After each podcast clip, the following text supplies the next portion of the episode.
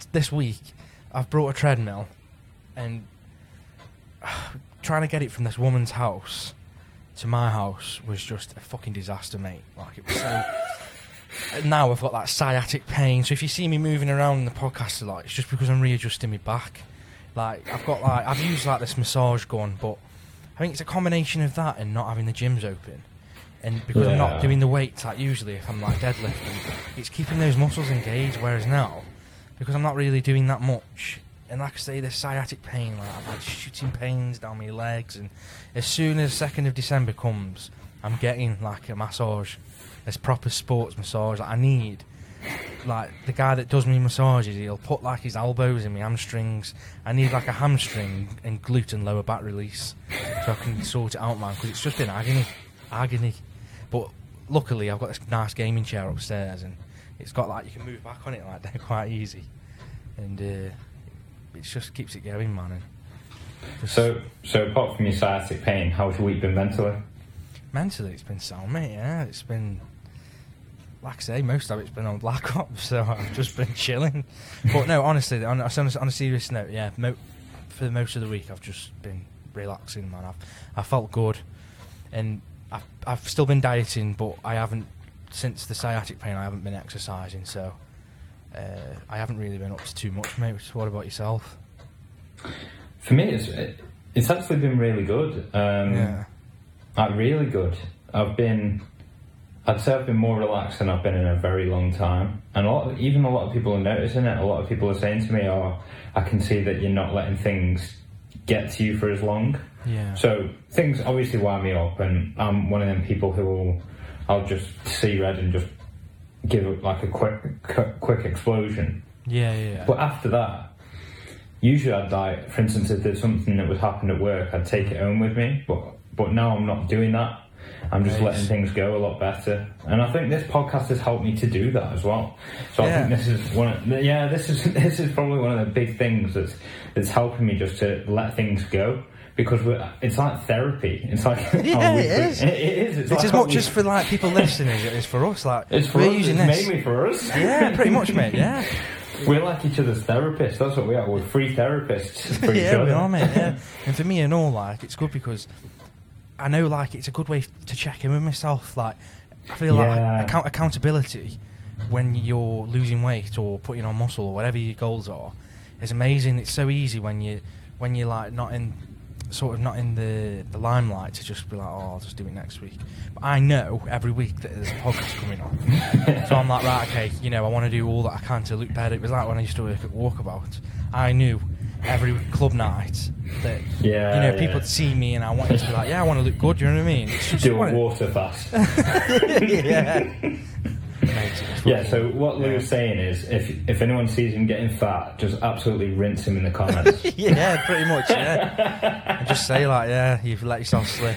But again, that's that's what accountability is there for. Like, Yeah. it's not there to to make anyone feel shit. It's just the truth. Like, I think we often make justifications in our minds as to like, oh, I'll, I'll do it next week or I'll do this. It's like, no, no, no, no, just get it done. And the podcast is such a great way to do that because. Yeah, I can literally see myself as I'm talking, and I'm like, right, okay, yeah. Do you know what I mean? Like? I don't want to come in like after we've um, had a break from Christmas, like an extra twenty pounds and I'm sitting there like, hey. right up, Jack, how are you doing, mate? Had some turkey this Christmas. Taking up the whole camera. Yeah, exactly. Yeah, exactly. So today we're recording this on International Men's Day. yeah, um, we are.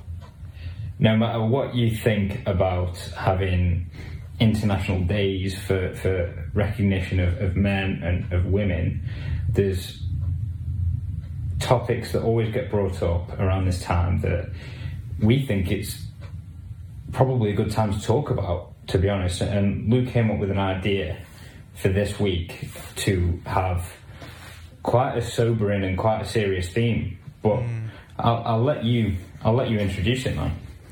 So we're going to talk about stigma around well and suicide. So we understand that it's a topic that not everyone's comfortable listening to. So now would be the time if you don't want to if you don't want to listen or get triggered by talks of suicide to turn it off. But for those that do want to listen, um, I, I really want to say that the stuff that we've got to talk about is could be really helpful because I know that Jack's got some personal stories that he's going to share with us, um, and I feel like especially during the lockdown, there's various things going in, in on people's minds that you know are sent. I know it's such a taboo subject, but some people may be thinking about suicide, even even people that we that may be listening. So, if this can help you, then I would challenge you to listen to it and just try and take something from it. Yeah, because even even for people that we're close to, even for people that know me really, really well, I think this can some of the things that we'll be talking about will be will be hard to listen to and it'll be hard to get through. But but Yeah, there's got to be people that talk about this kind of stuff yeah, because, because it's real. because it is real. It's real. Um, I, know, I know it makes people feel upset and, and all that kind of stuff, and I know it's such a horrible thing. But like Jack said, it's real, and it's. I think it's relevant, and anyone anyone can. What the, the, the thing is, is that no one's immune to these kind of thoughts. No Yeah. one. You could. This is the thing about mental health. Is it's it's interchangeable. It's never. It's never solid, is it? You could have some people a year ago that they were the happiest people in their life, in, in the world, sorry, and then a year later they've been through a lot of trauma and then they end up with suicidal thoughts. So it's definitely an important topic to talk about, particularly uh, around International Men's Day, but also for anyone because it's both men and women Yeah. that suffer with, with suicidal thoughts. And also, from especially people our age, it's so common between the ages of 20 to 30 to sort of be thinking about this kind of stuff because I feel like I what I'm 26 now, turning 27 in December, and I feel like a lot of people struggle with the transition of being a teenager into an adult where they think that they should have all the life figured out and then Yeah. when it's not all figured out, they, they, they get depressed. So, especially in this day and age, it's it's really really um, it's vital that we change the subject. Well, change the subject from being taboo to we can openly talk about it because we all need to be talking about stuff like this so that it stops happening. Well, yeah, that, that's that's an interesting point because who who was the first one to ever speak to you about suicidal thoughts? Have you ever even had a conversation about it? About about like suicide in general? Yeah, yeah, I have because I had. Um, now I'm talking about five years ago now when I was that this was when I was at my darkest, um, and I was going through the trauma and I felt disconnected from reality and I was having. I wouldn't say they were suicidal thoughts; they were more suicidal fantasies. Um, Yeah. So that was more. I'd go through my mind, you know, how I would, how I would do it, if I would do it. But the thing is, with me, it, it was only fantasies because I knew that you know I couldn't leave um, my mum and my family in in such a heartbroken position because they were already heartbroken anyway. So it was it was kind of one of those where I thought at the time.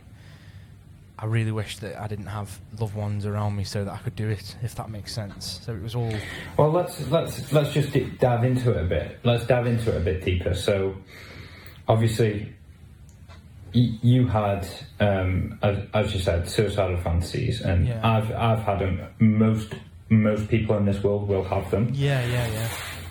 What were some of the ways in which you you thought about not being here anymore? Well, I think it's important to establish that the reason, first of all, that I was thinking this way is not actually because I wanted to, to die. It was because I wanted to just not be in pain. Yeah, So it wasn't. that, that, that's a very good point. But that's the only the, at that time, because I had absolutely zero coping mechanisms, which goes back to us talking about the fact that schools didn't teach us any, and then when we go through a traumatic time, we're fucked because none of us we're all in the dark, aren't we? You know what I mean? None of us know what we're doing. So, Yeah. so it goes back to that really. But some of the ways, as such, um, it was more. I don't really. Do you know what? Like, I feel like it was that long ago. I can barely remember, if that makes sense. Like, it's, it's Yeah. really, really difficult to reach in there and, and remember because my mind's like I, I don't think about stuff like that anymore. But I think maybe it was it was. I think for me, because I, as crazy as it sounds, because I never wanted my family to be hurt. I was always thinking, what is the most, the best way that I can do it without it looking like a, a crime scene? Do you know what I mean? So it would Yeah. be like um, maybe like the cold or something like that, or or rather that as opposed to cutting myself or anything like that, if that Mm. makes sense. So yeah, I mean, what what were some of the ways that? First of all, no, let's let's start from the beginning because I know you've got a massive story to tell, um, and I know it's difficult for you, and I know it's sensitive for you. So what what when did you first start experiencing suicidal thoughts? What what were they, and why do you think that they happened? So, I'd say the first kind of serious, serious considerations that I took to suicidal thoughts and, and to just the, the feeling of not wanting to be here anymore were kind of 14, 15 years old. That kind of that kind of age, I would say, the age when you're in, you're getting towards the end of your high school, high school life. Um, that that was that was the age in which which it became a real possibility for me. Yeah, so it's young then, very young. It it is very young, yeah, From my Um, perspective, anyway. yeah, yeah. Um, and the reasons was it was an overwhelming sense that things were never going to get better. And it was an overwhelming sense of despair, of just life is so bleak, life is so just just awful that I don't even want to be here anymore Yeah. and no matter what I do, the pain doesn't go away. So I was waking up and the pain was still there, the pain of living, just the pain, just the, just the. Oh, I, I, I said I described it as this, um, and I, I'm pretty sure I've said this on the podcast before. It's like you wake up and you're in your own little bubble, and gravity is twice as heavy. The the sky is twice as dark and everything around you hurts. Yeah. And that feeling, I just wanted it to go. Yeah. And the only way that I saw that feeling going, instead of believing that I could work it out, was was to just um, end it all. Yeah. And the the kind of thoughts that I was having before before anything, before any therapy or anything like that, was oh well, I'll just jump off a bridge. That was my that was my first ever experience of Yeah. of thinking about killing myself. It was oh, I'm just going to jump off a bridge, yeah. Yeah. and and this was at a time where my first coping mechanism for trying to escape these thoughts was to go on long walks. yeah. And so I'd go on long walks, and where I live, uh, or where I lived, sorry, there was uh, a bridge over an A road, Yeah. and I used to walk over that bridge during every, every, every one of these walks. Every one of these walks where I tried to get away from things, I would go over this bridge. Over the road is called the A500 for people who know the road back in Stoke. Yeah, Um, I know. I know where it is as well. I, I know there's a park where. where yeah, you know where I, I, used to yeah, go around there. Yeah, Yeah, yeah. So that was that was the walk used to. I used to walk through the park, out, Yeah. and then over the over the A500, and I'd, I'd probably stand and stop at the bridge for like I don't know five to ten seconds, and I'd just look. I'd just look. I just think, yeah, this is how I do it. This is this is how I'd this is how I'd take my own life. Yeah. And then it, it probably uh, things then escalated whereby I made that video that I spoke about whereby I'd uh, written all my feelings down, all my thoughts down on paper and dropped it. My mum got me referred to uh, a doctor's. At that point, I was referred through Mind and through and I'd started I'd started the therapy cycle, Yeah. And that's when I would say things began to get a little bit darker because I was getting a little bit older at this point. I'd felt like I'd made that I've I'd felt like I've made that step towards recovery and I thought I'd done something like, oh, I'm actually trying now, and I'm not just. I can't say that I've never tried, and I can't say that I've never given it a go. But No. still, That's a really scary place as well. I know exactly what you're talking about because I've been there where you're trying, you're trying, you're trying, and you're thinking, shit, like it's not working. yeah, and then you really start because I feel like it's kind of like with mental health. It's not like you can just take an antibiotic and the No. infection goes away. It's like this is something that you've got to sort out, and it's scary. So, mate, I resonate with that a lot. I really do. The best advice I ever gave you, and I I stand by this. The best advice I've ever given you is that mental health is a journey. It really isn't a race. It really, really, truly is a journey. Yeah. It's not something that it's not an A to B. It's not a. You don't just get there. You don't just get to a finish line. There's no. Yeah. I was going to say when I first started speaking to my therapist, uh, uh, when I when I had like the panic attack at work that we spoke about, yeah. and when I first saw her, I said um, in the first session, I said, "Yeah, I'm going to have this sorted in two weeks." So, that's because, yeah, you know, two weeks and I'll be fine. this is how the irrational mind works, man. It took it took me like fucking three years. Um, but at the time, because you, you want it to be a race, like you want to be like, right, okay, Yeah. this is shit. I can handle it, but that's what I said to her. Looking back now, that is so irrational, man. but yeah, um, It's like, oh, yesterday I thought about killing myself, but in two weeks' time, what we sound? yeah, yeah, exactly. And then, but then the thing is, it's a cycle because after the two weeks, I set the expectation of two weeks. And then when I didn't feel better in two weeks, I was like, shit, shit, shit. And then it was like two Yeah, years later, I was like, I'm still fucking here. What's going on? so uh, yeah, So- but but yeah, so- car- carry on with what you were saying. So obviously, like you say, when you get that first, when you get that first realization that what you're doing isn't working, I would say that was when it became real. That's when it became, oh shit, therapy doesn't work. Yeah. And and that's the narrative that I had in my head at the time. Oh shit, these these tablets that I'm taking aren't making me feel better. Yeah, Um, in fact, they're actually making me feel worse. And I got caught in just a. No one had explained to me that it doesn't always go right the first time. It doesn't always work straight away. Um, you, you've got to really try different things and you've got to be vocal and you've got to say, no, this doesn't work for me and you've just got to keep trying things until they work. But I just didn't have that. They didn't tell me that. They didn't advise me that. And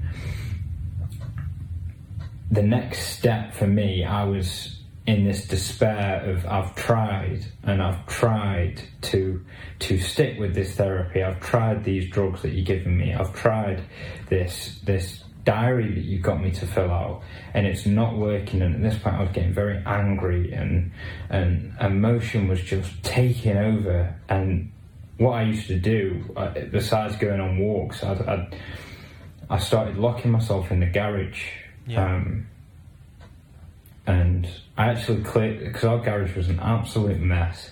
Hmm. And I cleared the garage out I tidied it all up and I just put one fishing chair in there. Yeah, there was just there was no TV, there was no radio, there was no there was not there was nothing. It was just one fucking fishing chair, and no, on the fishing chair above it in the garage there was a steel beam just supporting the roof, just one big steel beam a strong steel beam, mate. very strong, very strong. And I used to sit in that chair and I used to think, right, I've locked the door Yeah, and this is where I think I could, I could end my life. This is this is this is serious now. This is where I genuinely think I'm going to end my life. I've made it so that there's nothing here. I've made it so that it's it- it's just me in here, and there's no one here to watch. There's no one here to to try and stop me. And I took um, so there was there was these. Uh, you know, on the back of a car, you've got like a bike rack that you can have, and on the bike rack, you can have like safety cables. Yeah, um, yeah, yeah, yeah. But but they're like rope with uh, a metal clip on them, essentially. Yeah, they're super, super that- strong, aren't yeah, yeah, yeah. So the more you pull on it, that actually the harder it fucking Yeah. grips on. Yeah, yeah, yeah. And I used to make a noose out of those. I'd, I'd, I'd actually make them and I'd hang them and I'd practice where, where to hang them and I'd, I'd put them up and I'd look at them and I'd just sit in that fishing chair and I still remember to this is how tra- this is how traumatic it really does and it does stay with you. Yeah, yeah. I still remember the fishing chair. I still remember the colour of the of the um, car rope that I used to use. Yeah. I still remember the carpet that I'd lay down on the floor. Um, I, I, I remember even the wood that I built to lock the garage door. It was just a little bit of wood on a nail that I'd just tilt to lock the garage door, and that that really was a moment in which I thought, "This is it now. This really is it." Yeah, like a decision that you, you consciously made in your mind. Yeah. Yeah. And I was always saying to myself, the kind of thoughts that I'd have at that time is okay, so you do this, and then what happens? It, it'd never end at just, right, let's do it. It'd always be what would happen after this? Yeah. Who would be at my funeral? Who would Ah, actually care? And that. that that's the moment where you start to realise if if you're having them thoughts, then I think if you, it's the, will to live. The will to live is strong, it- man. It is. It's the will to live, trying to get just convince you of otherwise. Because if you're having thoughts after the, if you're thinking about what will happen after you do this act, You care about then- life. Then you care about life. You care about what other people think of you. You care about what other people feel, and you care. Like it shows that you care. It Yeah. shows that that there's things in life that are worth something for you, whether that be the absolute most minimal thing in the world.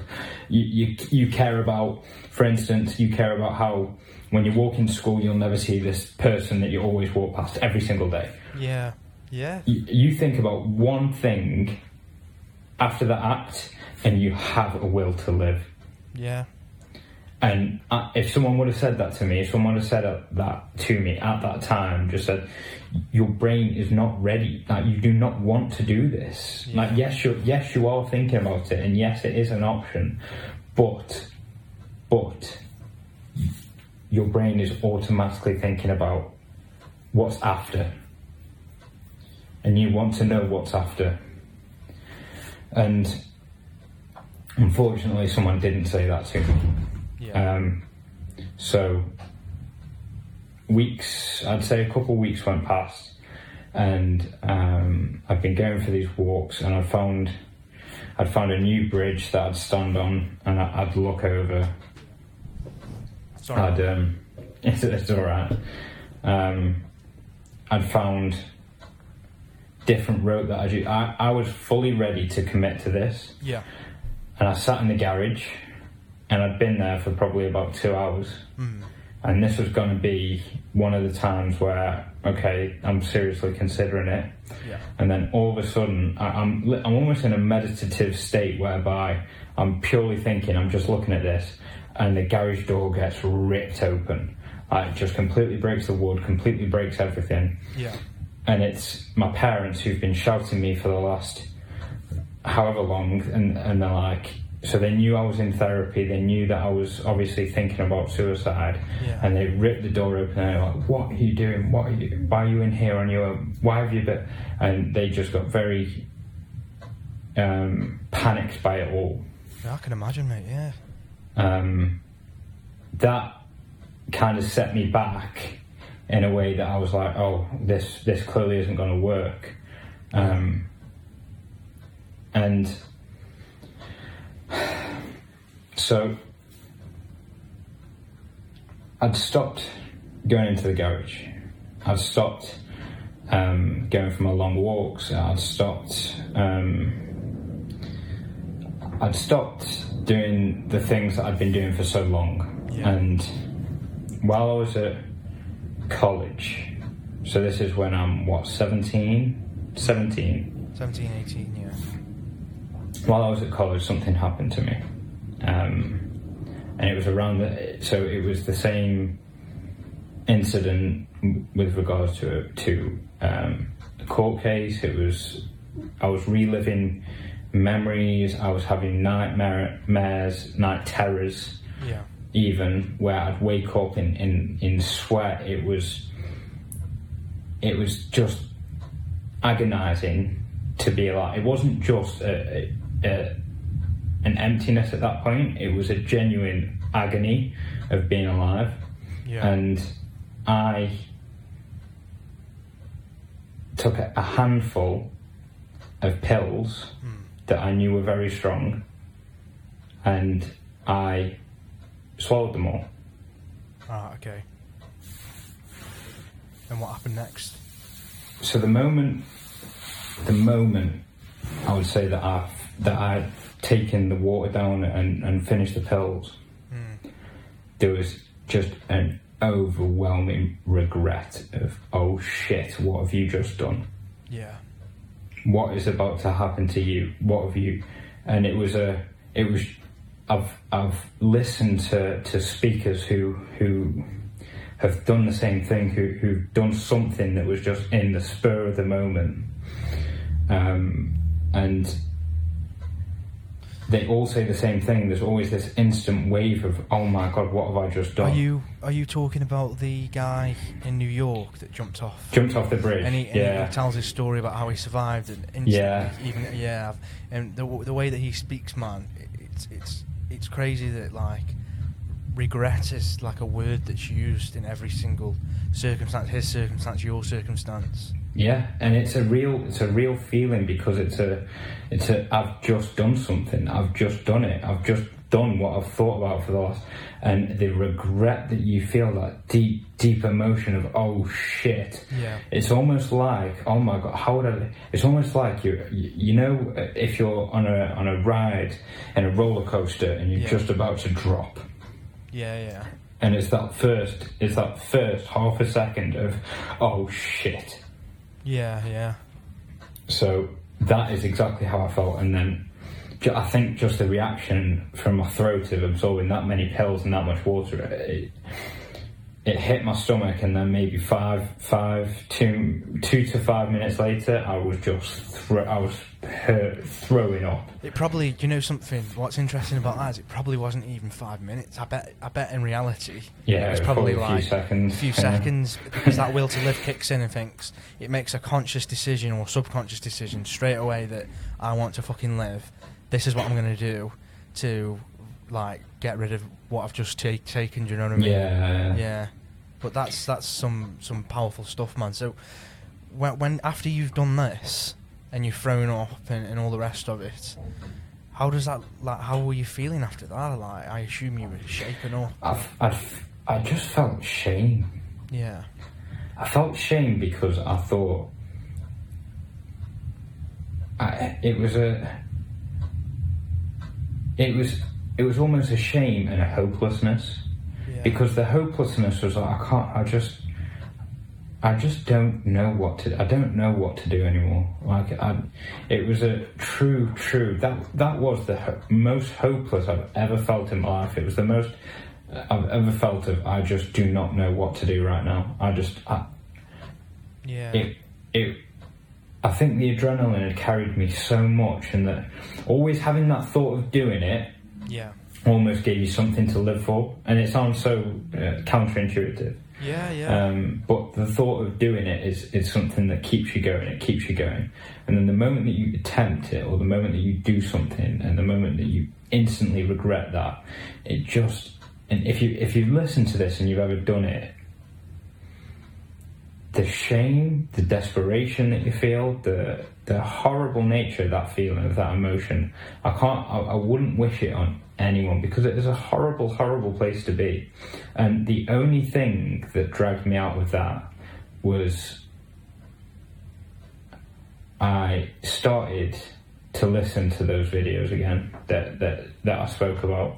The those motivational motivational videos. Yeah. yeah, yeah, and after that, I I'd say it probably took the until the moment that the adrenaline wear uh, started to wear away because it took we it took weeks. It genuinely took weeks. can imagine. Yeah, But after that, when I started to feel like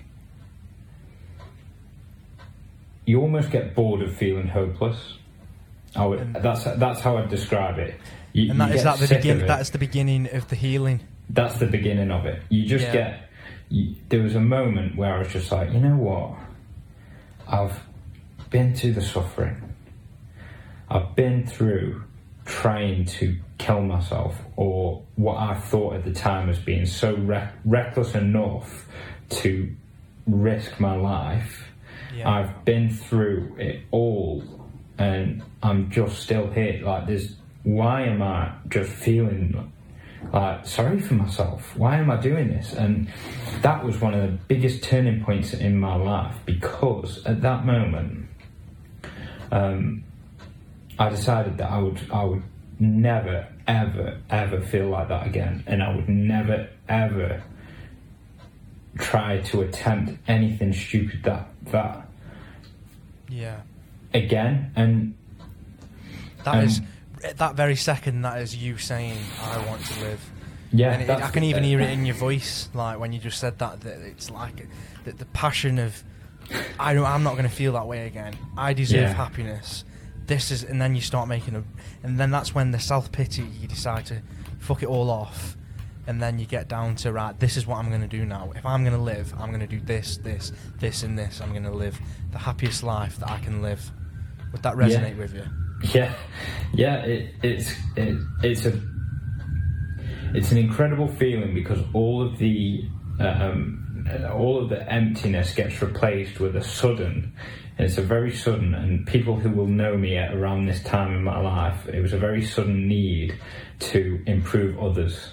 So I all of a sudden almost dedicated my life to helping other people because I felt like I felt like that was my that was my purpose. I felt like that was my that was my need. That was my desire. That was the one thing that was keeping me going. Um, and I, one of the first acts, I, I remember this so clearly. One of the first acts I ever did after that moment, after that, after that moment of clarity, was I rang up the local hospital and I said, I said, I, I spoke to the children's ward and I said, how do I buy toys and bring it to the kids there? Like, how do I do that? And they said, well, no one does that, so please, please, please don't do it. And Yeah. and I said, no, no, no, that, like you don't understand. I need to do this. This is Yeah. something that I. And they said, well, we we don't really have people bringing us stuff, so. And then we, we were chatting for a little bit, and it they ended up saying, okay, well, bring it down because they didn't. I, I just don't think they thought I was being I was being real.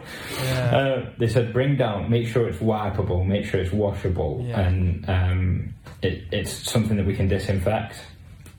And I said, even I said, even if you give them toys to kids after they finish, like after they finish uh, surgery, after they finish something, and they go home, uh, at Yeah. least it, at least it's something there that I can say that I, at least I can say that I've given something back. And now let's just bear in mind, looking back on it, I had no money. I I was in college. I worked three jobs. Yeah. I I had no money. I, I had no reason to. I had no. I, I didn't even have my. I didn't have savings. I didn't have a trust fund. I didn't have anything, and this this burning burning passion to just help other people was so overwhelming. I put the, I put everyone else, everything else before before me, before that, and Yeah. I spent almost every pound that I had in B and M. Um, Yeah. and there was a couple. There was me and someone else who went and did it, um, and we got two. I think it was like three bin bags full of wipeable toys from B and M, hmm. and I, and like I said, I almost emptied my bank account to do it. And we took it, and that feeling when I dropped it off, it was just. It it was just overwhelming pride and overwhelming sense of yes this is what i was this is why i'm here. This is what i was meant to do. This feeling is what I, like this is why i'm here is the whole reason for me to be here and ever since that moment ever since that that act that what i did and afterwards i've always dedicated myself to if you see someone in trouble, I will always do my absolute best to help them out. And yeah, you, you've you've like done a great job of helping me out over the years since I was struggling. Like you were one of the first people that, obviously, uh, uh, we've got a great group of mates. Um, yeah, but particularly, obviously, when we're talking about like anxious thoughts and depressed thoughts, you were one of the first people that sort of said like, sort of explained it to me in a way where I was like, right, okay, this um, this guy understands what what I'm what I'm going through now. Do you know what I mean? Because yeah. and also I want you to just go back to what you said about the um, children's ward. It, it, it makes me feel really warm because like at one stage of my life that the children's ward was like a second home to me and stuff like that. It's Yeah. like um, it's, like even as a sibling, I- I'd play with them. Do you know what I mean? And just try and Yeah. take my mind off. And you can never get enough kindness around that ward, mate. And as dark as that ward sounds, it really isn't. It's it's it's full of trauma, but it's also full of like people that are in the worst situations possible, but are so full of life. Do you know what I mean? Such as my sister, which is when when I say like, if you go down there and you see that people are suffering with all these kinds of things, but they're so happy, it kind of puts a different perspective on life. Do you know what I mean? Because you, you're thinking, well, yeah, Yeah. they, they haven't got much at all, but they're so happy, and it kind of also goes back to what you were saying again about having no money. In those situations, you realise, yeah, you had no money, but you had your life. You you had survived this horrendous suicidal didn't attempt. So so forget the fact that you had no money. You had life. So if you've got life, you've got everything. You know what I mean? It really has no value. Yeah, money's great for paying bills and stuff, but the main thing is that you had life. And that, I think at that particular moment you thought, well, at the end of the day, I can work something out. I can afford somehow to get toys. You know what I mean? 10, 20, 30 quid from somewhere, whatever. It doesn't matter. What matters is I've got life.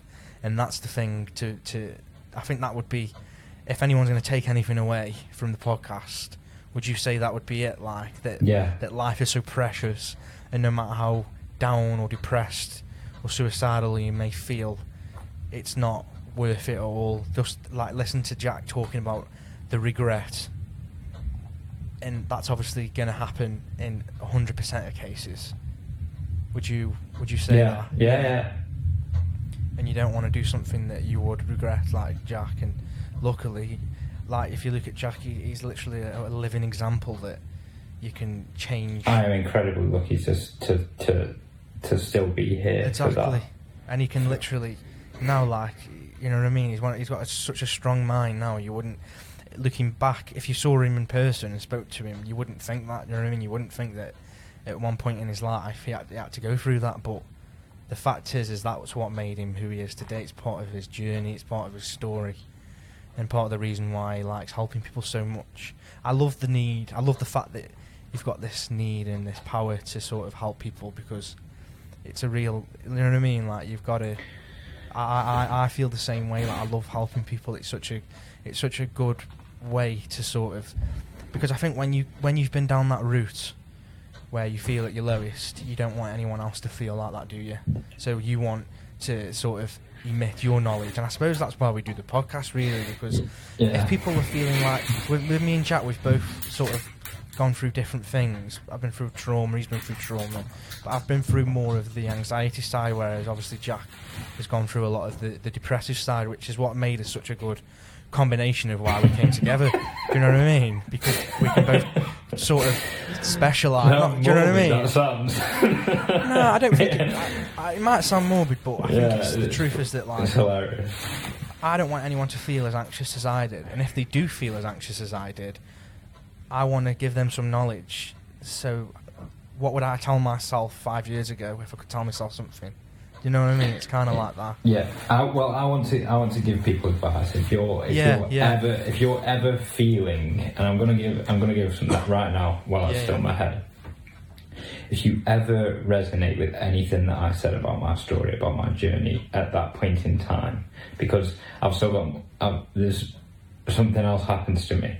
Um, if you resonate with with that hopelessness, that that feeling of I just wanted to end, I challenge you to do something.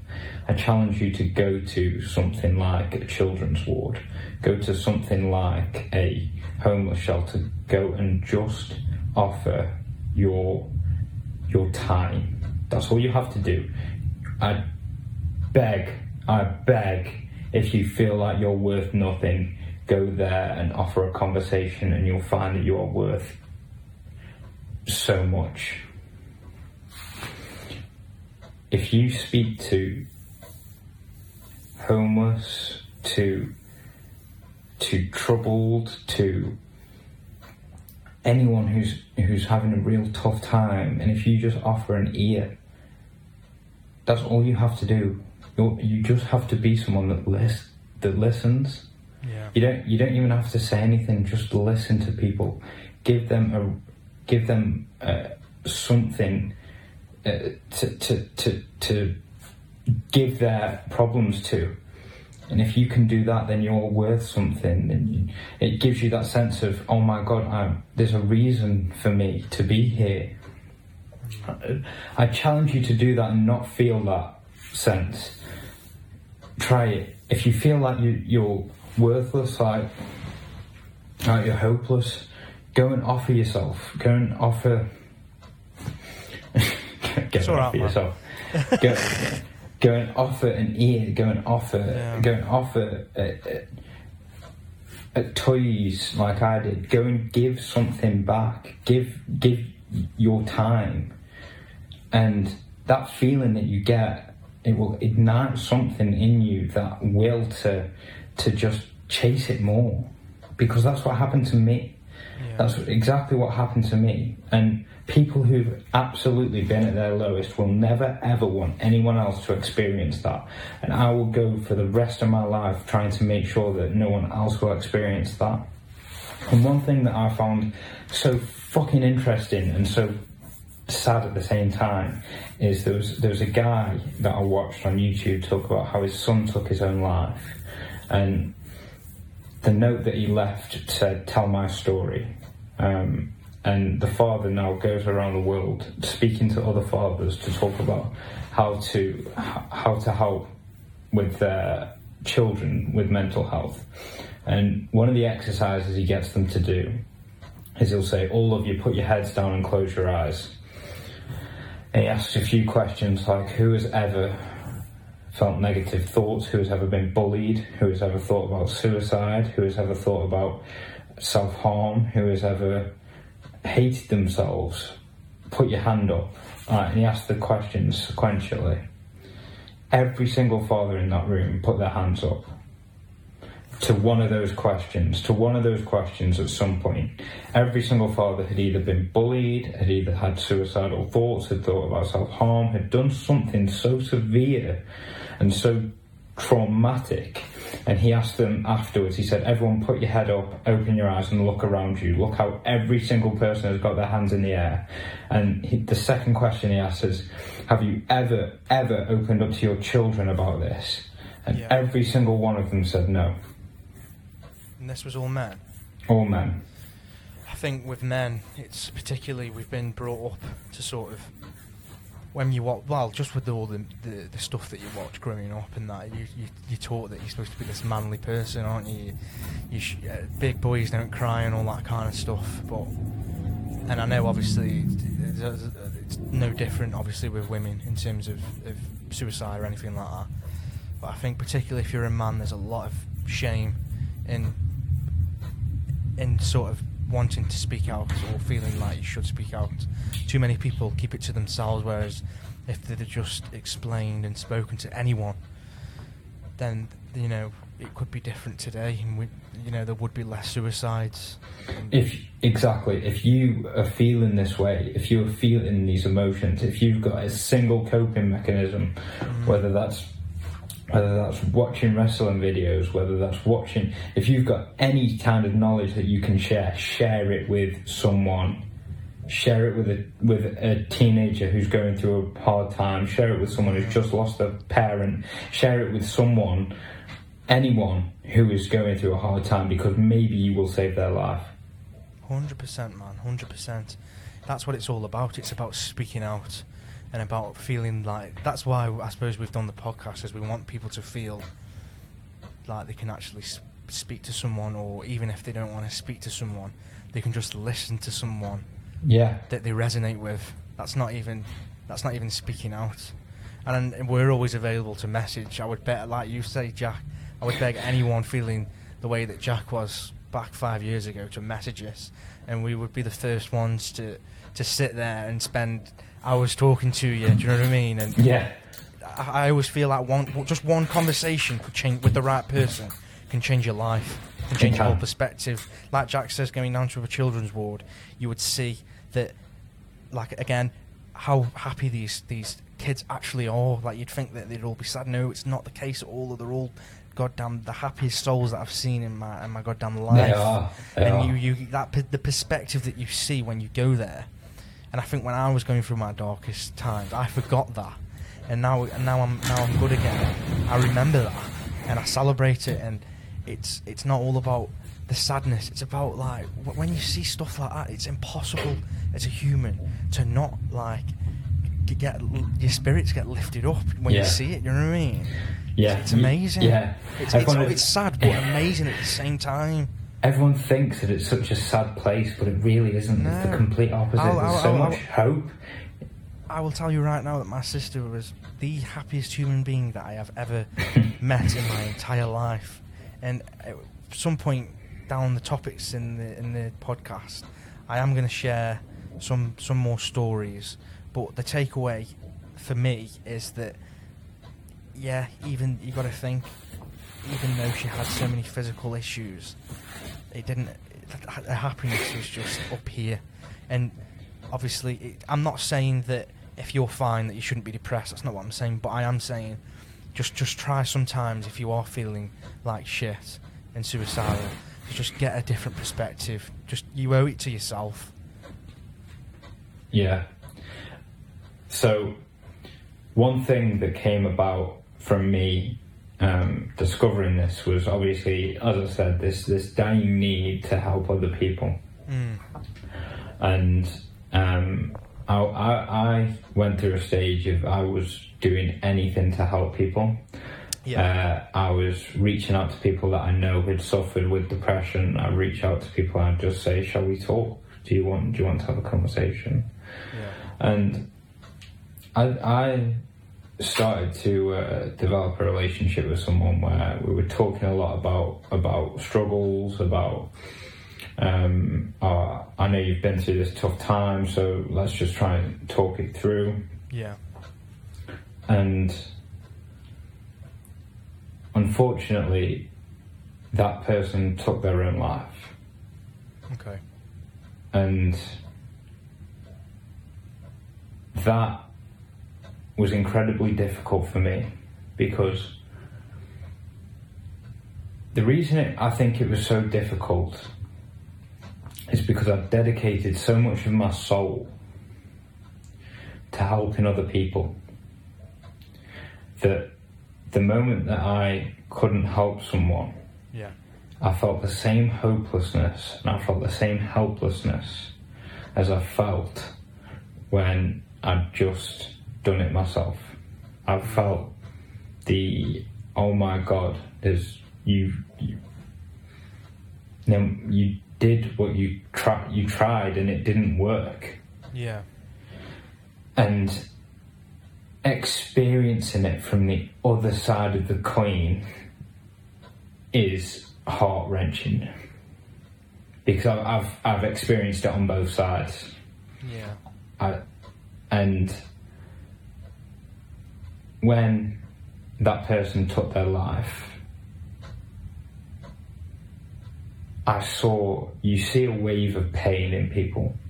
Because someone described it as when when you that pain that you feel before you're about to take your life that pain doesn't go away. The pain just shares. The pain just the pain that you've got imagine it being a weight on your head that weight just gets dispersed and you're giving it to the closest people around you. So if I if that if them pills never came out of my body, that that weight would have gone to my parents, it would have gone to my brother, and it would have gone to my closest friends, and they would have carried that weight for the rest of their life. The weight never goes, Yeah. and the weight is with me right now. The weight is still with me. It's something that never goes. Hmm. That's an amazing analogy, man. Like, it's never just, it never just disappears. You're just sharing it around, aren't you? Yeah. Yeah. and that is the last thing that you ever want to do and i for for anyone who's carrying that weight of someone else i, I feel that pain and we will carry this weight and we will build the muscle to carry this weight Yeah. And that's because I, I I can guarantee I am not sharing my weight with it because no one else could take this weight. Yeah. It's amazing that you're in such a such a different mindset now and I know when stuff like that happens and you see friends around you doing stuff like that I feel like we don't really know everything about the human mind so everyone has different thoughts different like genetic makeup and stuff but what I can say is that we're all, as humans we can all be there for each other we can always Yeah. offer a helping hand. We can't ultimately um, change someone what someone's going to do behind closed doors, but we can damn well try. You know what I mean? And we can always be there for people, and and always make sure that they feel like they can can speak out and, and talk to us or talk to the family, talk to the friends. That's what we do. We're humans. If we haven't got love, we haven't got anything. You know what I mean? So I, I feel like it's really, really important to know that you you can speak out, and you are worthy, and you do deserve to live. Nah. I don't think you could have finished the podcast any better, mate. I think that was Nice a man. fucking brilliant way to finish. Um, for anyone out there, if if if you, you've listened to this, if you want to ask us any questions, if there's anything that's been, if there's anything that you you want to know further, reach out to us. Reach out to us any way that you you can on Instagram, on our personal social medias, any any way that you want to talk to us. Feel free Yeah, because we are here. yeah, we're, we're always here. You know what I mean? This is this is what exactly what Jack's explained that we want to help people. This is this is what this is what we're trying to do. You know what I mean? So if you interact with us and we can we can help you in any way, it doesn't have to be uh, suicide. It could be anxiousness, depression, anything. Just a chat. Do you know what I mean? that you might Yeah. feel too ashamed to speak. Just speak to us. Do you know what I mean? We, we keep it confidential and all that kind of stuff. And we're just two former sufferers of what you may be going through. So Yeah. yeah, And well, we leave it how we always do. Please, please like, subscribe, share this, share this with, share this with someone, anyone. Just let's try and give it to someone who you think will will appreciate it, because that person might know someone who's struggling, and this podcast might save someone's life. So please, please, just give it to someone who you think will will will use it and will give it to someone else. definitely. And finally, check up on your strong friend.